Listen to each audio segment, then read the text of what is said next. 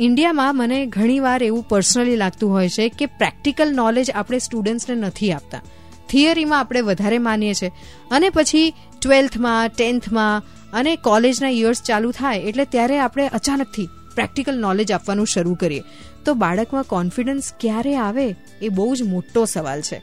હું છું પાયલ શો ચાલી રહ્યો છે સ્વદર્શના અને મારી સાથે છે આપણા હેપીનેસ ગુરુ મનીષ ખેરનાર. મનીષજી હવે સવાલ પૂછવામાં આવ્યો છે કચ્છથી. રીચાબેન પૂછે છે આ સવાલ કે કોન્ફિડન્સ કઈ રીતે બિલ્ડઅપ કરાય? આપણા ઘરમાં ટ્યુબલાઇટ હોય. બરાબર છે ને?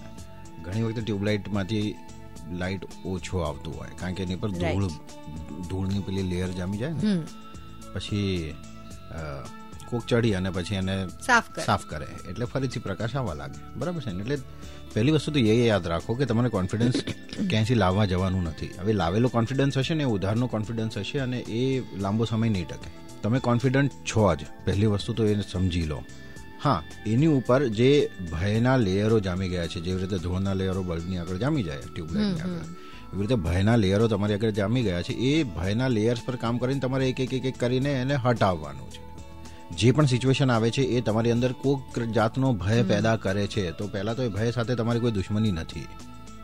કે ના એ ટ્રિગર સાથે તમારી દુશ્મની છે. હા તમારે ભયની ભયના લેયર્સને એના માટે થોડુંક તમારે થેરાપેટિક ઇન્ટરવેન્શન પણ જોઈએ. બરાબર છે ને? તો એ ભયના લેયર્સને એક એક એક એક એક એક એક કરીને ઉતારશો ને એટલે તમારી અંદરનો જે પ્રકાશ છે ને એ પ્રકાશ એની જાતે બહાર આવવા લાગશે. તમારે ક્યાંય પ્રકાશ લેવા જવાની જરૂર નથી? અપ દીપો ભવ. તો રીચા આઈ થિંક કે તમે જે કચ્છથી અમને મેસેજ મોકલ્યો છે તમને તમારો આન્સર મળી ગયો હશે ને ઘણા બધા સ્ટુડન્ટ્સને પણ આ હેલ્પફુલ રહેશે.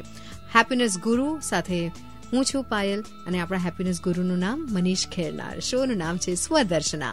જપ સુનો ટોપ સુનો.